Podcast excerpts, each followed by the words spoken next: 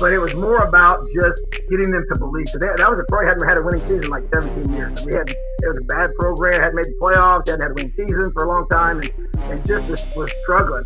And so I just think it's that individual relationship, creating confidence and belief within a person, and and then it, it just it, it, it spreads to the team you know, and then you then you start changing what you do. It's no different when I came to Indiana. It just how about this? I've been to over my coaching career, eleven different schools. Eight of those eleven schools had losing seasons year before we got there.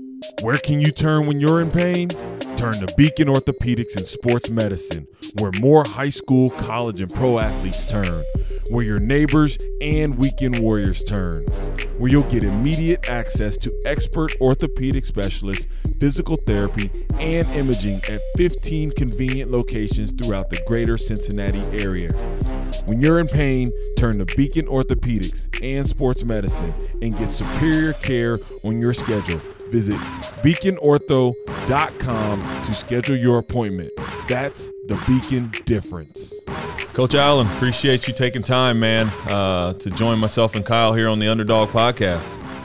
Well, Calvin, Calvin, just so thrilled to be with you guys and looking forward to this. Yeah, definitely, definitely. Absolutely. We actually have to work on loving each other, us here, right here. call us Black and Decker, Calvin Blackman, Kyle Decker. And uh, we need some Leo, coach. You might have to help us out here. a little Leo, no doubt. We'll get it. We'll get it.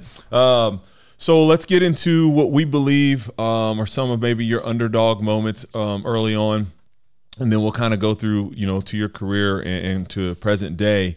Uh, and I was doing some research, and I came across a, an article from way back, um, and I'll, I'll kind of set the scene and let you take it from there. Uh, I believe it was a Thursday, um, October 1993. You're a 23 year old assistant at Temple Heights High School. Um, the team is, I believe, one and two. Second year head coach Steve Lewis is asked to step down and focus on being the athletic director. You, however, are only, I think, two years removed from college, and you're thrust into the head coaching role uh, on a Thursday, and you guys have a game on a Friday night. And I believe it just gotten blown out the game before. Um, what comes to mind when you think back to that day? Yeah, wow, what a what a uh, race of memories by mentioning that. You know, it was it was a Thursday night. I was 23 years old, uh, second year of coaching. Um, I was kind of blindsided by the the meeting that I was asked to attend, where they basically just told me what they uh, were planning to do. And, and, and as you mentioned, you know, the, the head coach was also the athletic director, which is kind of an interesting dynamic. And they want him to focus on that. And they wanted me to take the team over as the interim head coach, and and we played the, we played the next day, you know. So uh, and I was young, but I, I tell you what, you know, I I've uh, been there, you know. Like I said, my second year there, I knew the kids well. Uh, we were off to a rough start, and we had some kind of some off the field things too. One of our best players had just got ejected uh, from the previous week uh, during that game, and we got blown out. It was just, just a lot of stuff that wasn't going well, and so they just wanted to kind of separate some things and get the ship righted. They felt like I was the person to do it. Um, they saw something there, I guess, and and then I was I was close with the kids, and, and I believed in them. I, I thought we could be way better than we were we were at the time, and but I never said anything. I was completely just you know I was the defensive coordinator that season, so I was calling the defense and and uh, was really kind of never expected anything. Had not talked to anybody about it, uh, and they just said this is what they want to do. So we do what we always do. We just uh, hold the team together and won the next game. You know, we did. We, we actually won that very next the next night. We played and and got the kids to come together. And they, and here's the other thing that's kind of unique about the whole situation. Uh, one of the players was the, the head coach and AD's son. You know, so he was part of our team. And and at that place, you know, we didn't have very many players. There was only probably 28 total from 9 to 12 on the whole team. It's a small 1A school. And, and so we just, you know, it's always been about relationships and about belief to me. And uh, I believed in those kids, and we rallied them. And I didn't know what I was doing schematically. I promise you, it was uh, my dad was my high school coach, so you know, I started. You know, I was running his defense from high school, and, and the stuff that we did then. And and so when I got you know, the head job, I just kind of started relying on him even more. But you know, it was just about belief. It was about you know letting these kids come together and and then and then we had an amazing off season and then ended up having a historic year my first full year as head coach and and kind of the rest is kind of just taking off from there. How did you figure that piece out of getting the team to come together because there's thousands of coaches out there, there's thousands of business owners and people who struggle with that. And it's not something that comes natural. Where did that come from? You know, I, I think when you um, have a certain connection with your players, I think when they when they know you really care about them, you know, I, I think it, it creates belief. It, it creates, um, you know, there's a I was, you know, when I was that age, you know, I, I lifted with the team, I ran with the team, I did everything with the team. You know, I was also the head wrestling coach at the school at the time. I wrestled with the guys, you know, in every practice, and a lot of our players that played football wrestled. You know, so I was I was with them. I mean, in the weight room with them, training with them, side by side with them, um, and and just trying to just dive into their lives. I guess that's probably what I did. I dove into their lives, you know, and and uh, even though as you get older, you can't physically do that as much, although I still run three miles a day and, and lift and train and do all that stuff so I can coach with the energy I want to coach with. But it was more about just getting them to believe. Because that was a pro hadn't had a winning season in like 17 years. And we had, it was a bad program, hadn't made the playoffs, hadn't had a winning season for a long time, and, and just was, was struggling. And so I just think it's that individual relationships, creating confidence and belief within a person, and, and then it, it just, it, it, it spreads to the team you know, and then you then you start changing what you do. It's, no different when I came to Indiana. It's just how about this? I've been to uh, over my coaching career, eleven different schools. Eight of those eleven schools had losing seasons the year before we got there. Okay, and so it's just kind of been ever since that first situation. Every place we've gone, we've, we've usually gone to places that were struggling, and for whatever reason, it's just kind of the way it worked out. And I didn't seek those out; it's just kind of how it worked out. And so but uh, those were opportunities. You know, it gave me a chance to be a young head coach in that place. I guarantee most places wouldn't have taken a chance on a 23 year old kid that didn't know what he was doing. Uh, but uh, I will say this: those players believed, and then I used the phrase "dare to believe." That was our theme for the 2000, or excuse me, the 1994 season, which was the very next year. And I got a ball system office from that team that they all signed says "dare to believe" on it. We made the playoffs for the first time in 17 years, and and then it just kind of took off from there. So to me, it's about creating that belief with relationships at the core, diving into their lives, and caring about them more as a person than as a football player. Yeah, I think something a quote that defines you that one of I think the the most recent uh, coach at Ben Davis, Mike Kirschner, said they don't care they don't care how much you know till they know how much you care, uh, and you lived that when you guys uh, were together. So I think love, and you hear that now, right? Watching all the pieces on IU football in the recent years, and congrats on all your recent success. You know, becoming the the coach of the year, I think, as American Football Coach Association's coach of the year doesn't happen by just circumstance. So, loving, obviously, how do you, um, you know, you, you go into these places and love up on them, and then when you love them, I think, like you said, you're able to coach them up, right? Because they you, they know you care, and so you're able to get the most out of your players is there any other strategies? Because I think that's important because a lot of people right now, I think there's so much uh, lack of love out in this universe, right? Uh, lack of empathy, maybe a lack of uh, a lot of different things. And uh, any any other words of advice for someone uh, on our underdog platform? How to love yeah, better, I, I guess. You know, really, I, I've tried to take a step back and look, especially now that kind of you get to the point where you just see this pattern of you know, we've gone to high school small schools, big schools, small colleges, major colleges, and, and it's all been the same. You know, it's been kids struggling to believe, struggling to have confidence, and you build that confidence, build that belief, and then something really special happens with the team. But but I, so that's why and that's why LEO. I, I didn't always call it LEO even in the beginning, but I lived it. And that was relationship building, and that was the players knowing in their heart that you really care about. Them. Because here's what happens, I think, so much high school, especially in college, there just becomes this feeling of and I'm just being used to win games. Okay. And, and, and there's a means to an end to all of this to where, hey, you know, and as long as I'm playing good and things are going good in the sport, then I get treated a certain way. But then if I'm not playing good, then I get put on the shelf, you know, and, and I get put off to the side because, well, that guy, he's not as good as I thought he was. So now I'm going to forget about him and go focus on this other guy. And, and I get it. Playing time has to be based on that because your performance is going to determine your playing time, but not your value. And that to me, I think, is the key separation. They got to know that their value, who they are as a person, okay, that is not dependent upon their performance. And that's hard to do sometimes as a coach because, you know, we all know we're judged, that scoreboard judged. But you know what? I learned a long time ago. I wasn't going to let that scoreboard define. And I, I believe that you can build a special team. I believe you can build uh, an environment where there is true, genuine concern love for the guys around you, coaches included. And that's player to player, player to coach, coach to player. It's all woven. But if that scoreboard becomes the driving force, I think everything gets skewed. Because I think when you put the individuals and their your concern for them ahead of the scoreboard and ahead of their ability to perform for you, and you dive into their lives and you help them become the men they're created to be, I think the scoreboard takes care of itself especially in this sport of football, because it's the greatest team sport out there. You can't just have one or two good guys. You got to have a good team. The best teams win on game day, not the best group of individuals. So I, I think it's probably a good marriage of, of what this sport's all about, and, and then you connecting with kids individually. But I tell you what, here's the part that people don't they misunderstand about LEO, and that is these relationships take time. Yeah, this is not something that just can be because you can't fake it. I mean, they got they, they know it's action.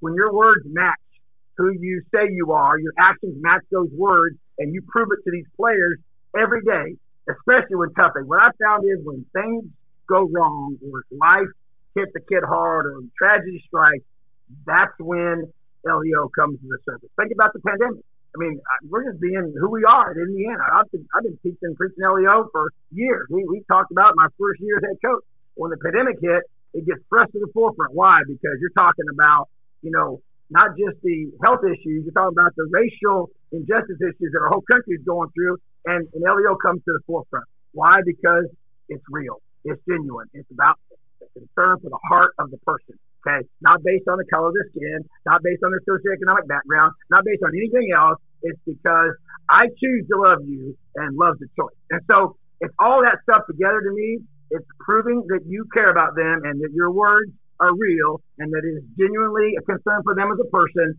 and not them helping you look good as a coach. What is your perception or what is your how do you approach a kid who um, may not think that this is the right place for him um, and may want to leave or I've heard coaches say you know my fifth string running back's not as important to me as my as my first string running back because we know he's not going to be on the field and whatnot. So, what are your? How do you approach a situation when you hear something like that? Well, first of all, to address what you said at the end there, I mean, I think that's that's where this breaks down. I mean, to me, the fifth string guy, you know, think about this. So, all those videos you saw of the locker room after our games last year, okay, there's 125 guys in that locker room. Only half of those guys played. Okay, think about that. Only half of those guys even got in the game. All right. Yet have thought that every single guy in that locker room, okay, did something on that game. Well, you know what? Because they did. Because everybody has value in this program. Whatever your role is, okay, whether you're the fifth string running back or the guy that scored three touchdowns at running back.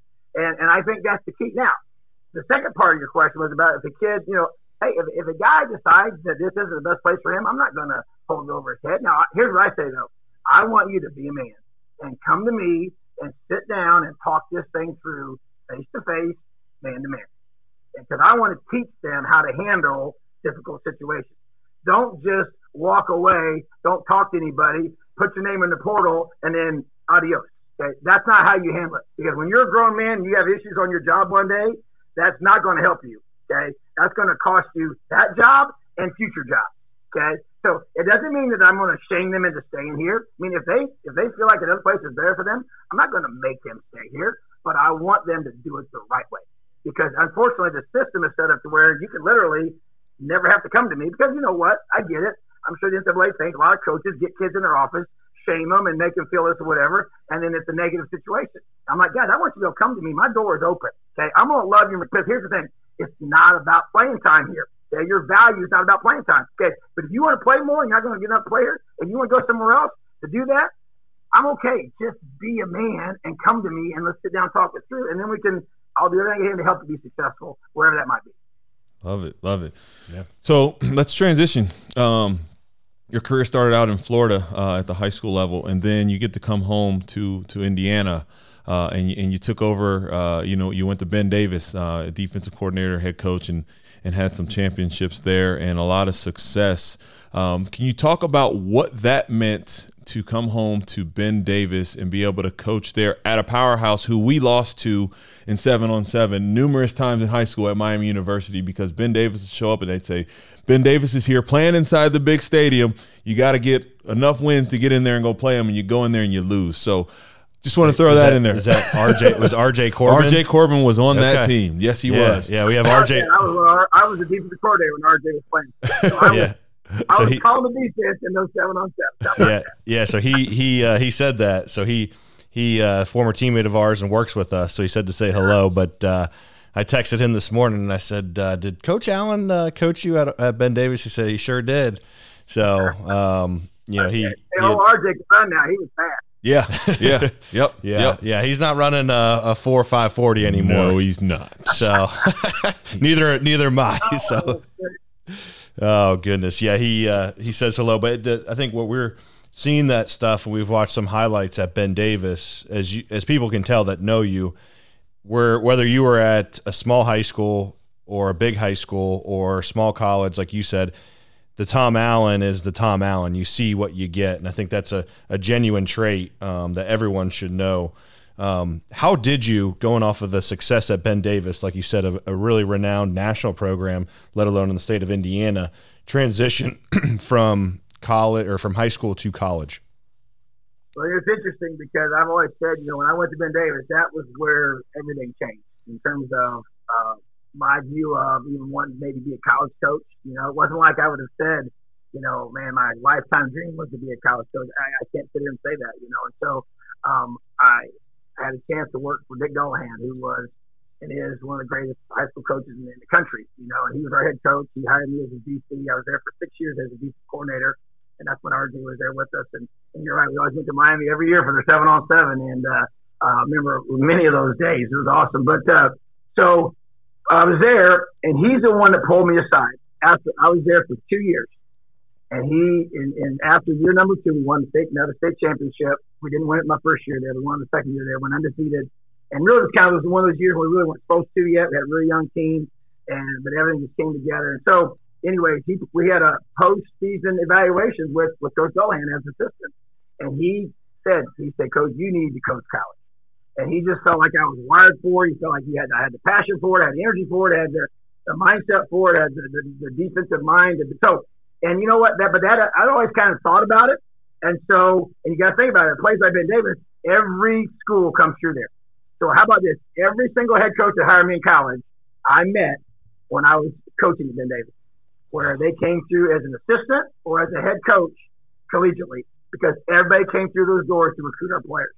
And so that's really where I had a lot of relationships being built. You know, where with Willie Taggart when he was at West Kentucky, and Hugh Freeze was at Ole Miss, and Chris Creighton was at at Wabash at the time, and even even when uh, um, you know Kevin Wilson was at Miami. You know, when we were was at Ben Davis, and that's where he was on coaching on that staff there, and Coach Hep was on that staff when Coach Walker was there. So all those things, and so it's just uh, those Ben Davis years were very formative. And then when I became the head coach, and I'll say this to this day, I mean that opportunity to head coach Ben Davis, we had, I mean, hundreds of young men in our program. I had 16 paid assistants, okay, from ninth grade through 12th grade, okay, and and we had a, a, a cadet program from kindergarten through sixth grade that I was over, and all the middle schools and all. So we're talking hundreds of players and coaches that had to organize all that. So to me, it was a great preparation to be a college football coach. And, and now there's differences for sure, but I, I felt like that time really shaped me. So then you know, I I started, uh, you know, having that desire to maybe want to go and take the next step, and so I sent out resumes and, and letters, and just that Coach Dullaghan sat down with me and said, "Hey, I, I told him I was ready to do this about two years before I made the jump in '97, and so but we he, he was the catalyst for that whole process for me to be able to to take advantage. But here's the thing, though, so I, I had all that, and I said all these things out, but really nobody really had any opportunities, you know. So they're they're all great. Oh, that's awesome. You know, we'll do anything to help you, but no job, you know. So, but Chris Creighton out of nowhere called me up and said, "Hey, I hear you're interested in going to college, and and uh, I got a, a defensive back position open and special coordinator, and love to see you come interview." So, but it was once again Ben Davis high school opportunity created those relationships that, that the good Lord used in the future that allowed me to be able to coach collegiately. Yeah, I think it just shows the quality of coaches. And as I mentioned before, we do uh, this is powered by Chatterbox Sports, who covers high school sports here in Cincinnati. But if you really look at the talent we have in Cincinnati, likes of like a Tom Bolden at Lakota West High School, Steve Specht at St. X, the names go on and on. Nate, Nate Mahan at, at Hamilton, some really good high school football coaches in the state of Ohio, Indiana. And it just shows you, you know, but I know, I guess to go off of that, if those guys have the desire, sometimes that trajectory that like yourself or defensive coordinator Kerry Coombs at, at Ohio State have, you have to go and, and, and make less money, right? You took less money and you, oh, you had seven moves in 10 years, right? So you have to kind of at times potentially take a step back, right? Then to get back on that trajectory to go forward. Well, and that's the part that, because I've had, as you can imagine, you know, when you get, you know, I'm a 15 year high school coach and now I'm the head coach in the Big Ten, and people say, hey, I want to do what you're doing. You know, I said, okay, there you go. uh, that's great. And I, and I, and I respect that. I said, but I said, I had to leave Ben Davis and go be a Division three assistant. Okay. Take, you know, basically half your pay, you know, and go down to go back up, you know, and it's not down as in a, I'm just saying it's, you have to, you, you can't go, it's rare to go, you know, yeah, I'd have loved to leave Ben Davis and come to the Big Ten and be an assistant on the field. Okay. That does not happen very often. It does happen every now and then. That's rare. Okay. So I went to Division three, not as a coordinator on offense or defense, not as a head coach, but as a DB coach. Okay. Coordinating special teams and that's what started. And I was willing to do that. But here's the thing my wife, she is the key, all right? Because she made more than I did. Because she was a school teacher, and then we went on to Lambuth and had situations there where we didn't get paid for a while because the school had issues financially. And just, oh, I mean, small college coaching, there's not much money in that in that profession. There's just not, and and that's just the way it is. And so, you know, that was like I said, it was those moves. Those moves are hard. I mean, that's you talk about. You know, we had three young kids and Thomas plays for us right now. Well, he was in the second grade when we left Ben Davis. Okay, so all those those seven states in ten years, and he did that from second grade to senior in high school. Okay, and our daughters, same thing. All of our kids went to high school. Okay, all of our kids moved in the middle of the year multiple times. You know how hard it is to make friends in the middle of the year. Okay, you know they're fortunate to be two the three were athletes, and so they had the immediate friend base of athletes and some coaches' families as well. But still, those moves were hard, and it was my heart, my wife. And honestly, before you get to a higher level, those are U-Haul moves. Okay, you're you're packing the U-Haul. You or somebody is packing the U-Haul. They're not moving for you. The Wabash, the Lambuth, Drake, Arkansas State. Now we got to Ole Miss. They they paid for those moves. But that was, and honestly, that was the first place we got to where we literally, because we got to where we lost all our equity in our houses. Because I, I did not want our li- kids to live in an apartment temporarily. So we kept buying and selling homes. When you start buying and selling homes, once every year or so, you're going to lose a ton. We, we lost all our money. And so by the time we got to, to Ole Miss, it was like all we had was where we're getting paid that month, you know. And so it's just my wife's amazing, and I couldn't have done it without her. And and so yeah, there's a lot of sacrifice that has taken to get where we are. That's what makes it even more special, to be honest. Yeah, for sure. Yeah. So God, God love her, no doubt. so he's the same. I want to. I want to get to um to to IU because I heard a quote doing all the research. One thing you said when you got there, um, and I think it was after maybe two bowl appearances or whatnot, you said, I'm tired of being close. And for those of us who have followed the Big Ten, we know IU, you know, Purdue as of the last 20 years, you know, they, they always rank the schools as kind of the first tier Big Ten schools and then the second tier. And I learned that when I was coaching, I went to recruit a kid in Indianapolis, and they said he's going to a second tier school like an IU, and I was, and that always kind of just affected me a little bit differently. But can you talk about that tired of being close, what that statement meant, and then how you were able to transition and change the mindset of not only the players but just the entire university? Yeah, you, you, you say a critical thing, and that's to change the mindset. Okay, and it's not just the coaching staff, it's the players, it's the administration, it's just the leadership, it's everybody. Okay. And so to me, um, when I got here, you know, that was the whole objective was we've got to create belief, okay, and we've got to change the expectations, all right, of Indiana football. You know, and, and so to me, like you said, everybody kind of decides based on our history where we fit in the hierarchy of the Big Ten. Okay, and I get that. I, I understand there's a lot of past successes that help, you know, set that up. But those are those are preset things that somebody else has come up with. Okay, so my whole thing was when I got here, I'm like, I want to blow all those things up. Okay, I don't want us just to be put in a box that somebody else decides what we can and can't do. So this is what I did when I first got here. Okay, so on the three by five card, this is, I was not the head coach. I was DC. Okay, I had to figure out 60 guys on defense. All right, in our defensive meeting room, and I passed out three by five cards to every single kid. This before the season started, and I said, I want you guys to write down what you think our record's going to be this year. Okay, and that's easy because it's just uh, you know, you say you play 12 games, play eight and four, 10 and two, you know, whatever, whatever number might come up with 12. Okay, and so I said, okay, now, now you guys have done that. I said, uh, if you put down eight and four, write down the four teams we're going to lose to. They looked at me like, seriously? I said, yeah, write down the teams. I said, don't put your name on it because I want to know exactly what you think, okay, of who we're going to lose to. All right. And so they did. I said, pass them up. So I collected all 60 of those cards because I wanted to know, okay, who these guys thought we were going to already lose to before we ever played the game. Okay. So I pulled them out. I said, okay, guys, as I'm looking through these right here, I said, we played Michigan State at home. When we play Michigan State this season, okay, stay in your dorm room. I don't want you anywhere around me. You already have us down as a loss. You don't believe. Stay in your room. That's what I said, okay, guys, we say when we play Ohio State, because a bunch of them had that on there, I said, we go to Columbus this year, okay? Stay home. Don't get on the bus if you don't believe. And I didn't have to go any further than that, but it proved a point to me. They already had in their mind who they thought we could be and who we thought we couldn't be. Okay. And so to me, I had to just basically tear up those preconceived notions. I get it. You got to prove it on the field. But before there's a reality, there's a mentality.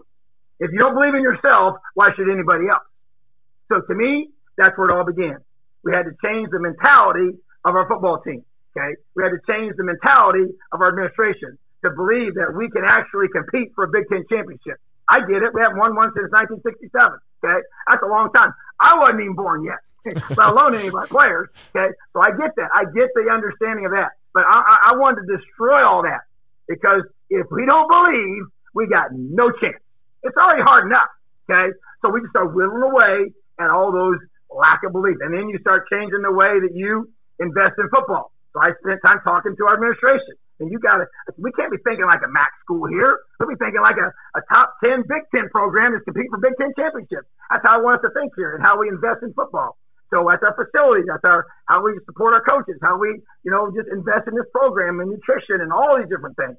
So it's been a very systematic, gradual process of finding players, coaches, and administration that believe in us and want to help us take this thing to a high level. So I could talk for hours about that right there, but that to me is where it all begins. And, and just to conclude, like to to put that in perspective, one of my best friends, and I don't know if you would have crossed paths, Chris Shula. Uh, if he was the year before with Coach Wilson, he was a GA at IU. I think I was there in 15 or 14. And it did feel because we played in the Mid American Conference and almost felt like a MAC, like what you went in and took mm-hmm. over as DC, then in the head coach. Like to put it in perspective, I remember being at a IU Minnesota game when Chris Shula was the GA there. I think when Coach Wilson was was uh, either just started or, or what have you. I can't remember the exact years, but it was like Minnesota was in town and it was like a quarter full and it felt like we were in uh, at Yager Stadium in Miami of Ohio. And the fact that uh, it, amazing exercises like that note card and changing that mentality, coach. I'll tell you, I was there and it it's it's amazing because I was seeing like our old former coach Heb Rock and seeing the Wilk, that that weight room, the facilities were great, but then it was just the atmosphere, the belief, the passion. There was nothing, and so obviously, you becoming be you know starting with love, and then creating that mentality has obviously been in a in a crazy. And then you beat this guy's team of Michigan. Thank you, by the way. Uh, really appreciate that. Um, you know, anytime that you can make this guy cry is is, is very good. When I use competitive though, when I, in which they have been, it makes everything better. You know what I mean? And they're at that right. point now where you yep. don't you turn on an IU game now, and it's like you don't you you you don't know what's going to happen. Now you used to say, as Coach said, you know, there was that mentality. So to your point, yeah, they beat the Wolverines and continue continue to dominate and doing what you're doing in the Big Ten because again, it's just going to make it for much more interesting for everyone else. So, and, and coach, the the Leo in recruiting, have you seen that like that like all the things of your locker room and and all that energy? Are you seeing obviously a lot more engagement on the recruiting uh, trail? I know that how important that is. Yeah, there's no question. Because I, I, I think here's the thing. So, you know, few years ago, we were talking about what we believed we could do. All right. And, but it was all about getting the kids to buy into a vision of what we could do. Now we're showing them video clips of games. We're showing video clips of post games. We're showing clips of us what we're, you know, talking to our team about, you know, after we just did some of those things. And we now have evidence of what we've done on the field uh, instead of what we are going to do on the field. And so, yeah, I think that's a huge part of it. And also, I, I think that there's a there's a, a major um, you know desire for individuals to want to be in that kind of environment. You know, but it's all about fit. So we, we can't we, we stay true to who we are. We, we find coaches and players that fit with our culture. And and the LEO culture to me is is about finding a young man that truly doesn't care just the credit because it's not about him. Okay, and that goes for coaches and players alike, and support staff and student staff, everybody. Because those are the two phrases we use after we talk about LEO, and that is we don't care just credit it's not about me. Well, you know that's easy to say, but that's hard to live out. Okay, because but here's the beauty of that whole thing: when you buy into that and you put the team first, and the team does well, who gets recognized? The individual. Yep. So it has an amazing way of if you do it the right way, your team does better. And then you, we've had a record number of players make All Big Ten in, in 2018 season, and now the 2020 season. We broke the record in 2018, broke it again in 2020. Why? Because the team's done well, individuals have gotten recognized. Love yeah, that's in, awesome. In, in Riley Decker companies, listen to Coach Allen because that's the same way in business. Yeah, I'm like I tell people all the time, your your center, your profit center wins everybody wins. Yep. Don't worry about you as an individual. It's incredible how selfishness then just it, it just like you said that negativity. selfishness kills a team. Kills in it. business, in any organization, in a family, yep. and in football. It's all the same. Love yeah, it. yeah, no, that's uh, rapid. Well, good. Yeah, we get to last. I know we're we're going a little over time here, but we have a couple rapid fire questions. That's okay. Calvin okay. usually comes up with these. They don't look too hot. I think you gave Coach Allen a a nice uh, cool seat. So We'll see here. Let it rip. Um, so I hear you are uh, you were a punter in college. Is that correct? I did punt. Yes. So you have a special. I guess I just want to talk a little bit. I guess about your. Uh, hey, what's what's wrong with special your, teams? Your special appreciation for punters. Okay. I just thought well, it was interesting. I was a punter with a neck roll. Okay, because I was a linebacker. okay. Okay. Okay. So okay. I had a neck roll on, and I also kicked field goals and kicked off in high school, and I kicked a few, few field goals in college. So yeah, but I, I was. That's why I said yes. I punted, but I was a linebacker with the neck roll that punted. Which that is great. When, Andy was a wrestler. Yeah. So you imagine like. And I was a wrestler. Yeah, well, just well, a tough dude that's out there punting. Speaking of speaking of being a linebacker, do you know where you rank all time in tackles and tackles for loss in your college history? Uh, I said no.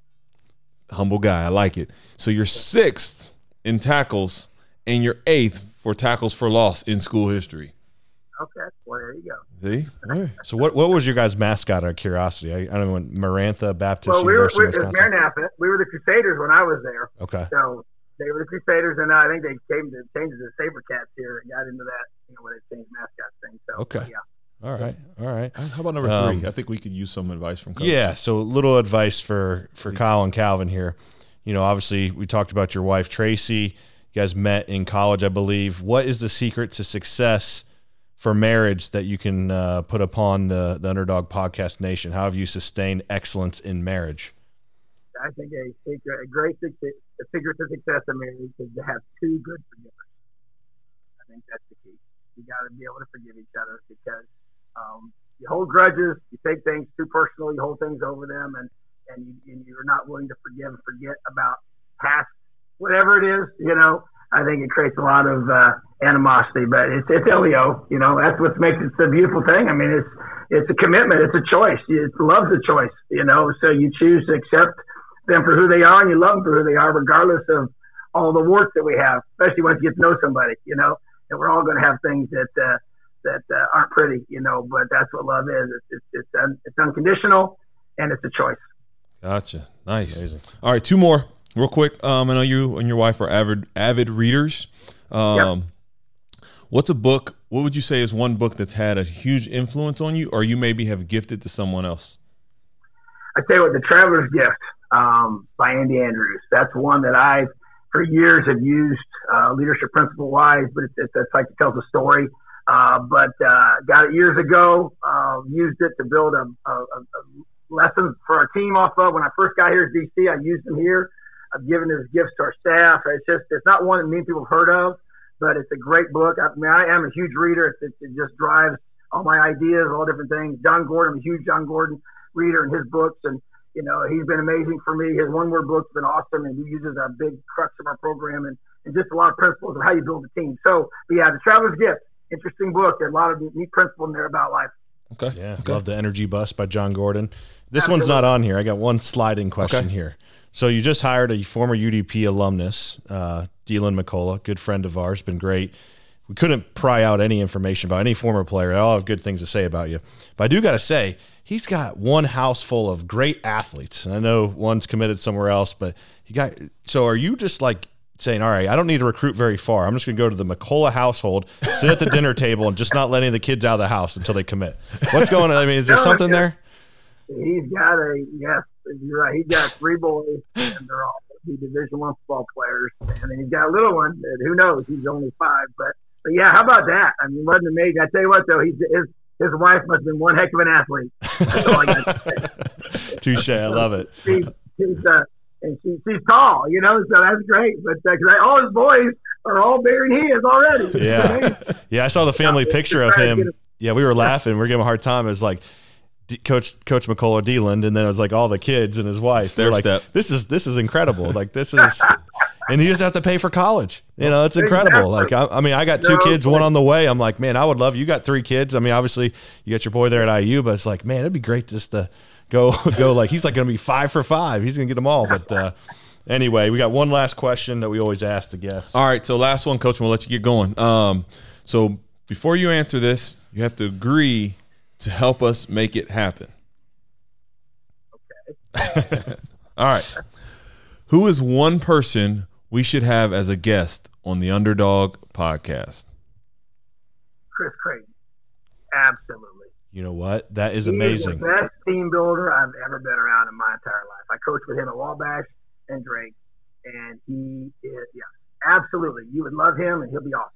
That was the first we just had Coach uh, Jim Tressel on, and that was the first name that came out yep. of his mouth. That's amazing. Really? Yeah, yeah, it was Chris Creighton. I'm telling um, you, you won't regret it. Perfect. Wow. Let's yeah. And I know he's doing good things at uh, Eastern Michigan.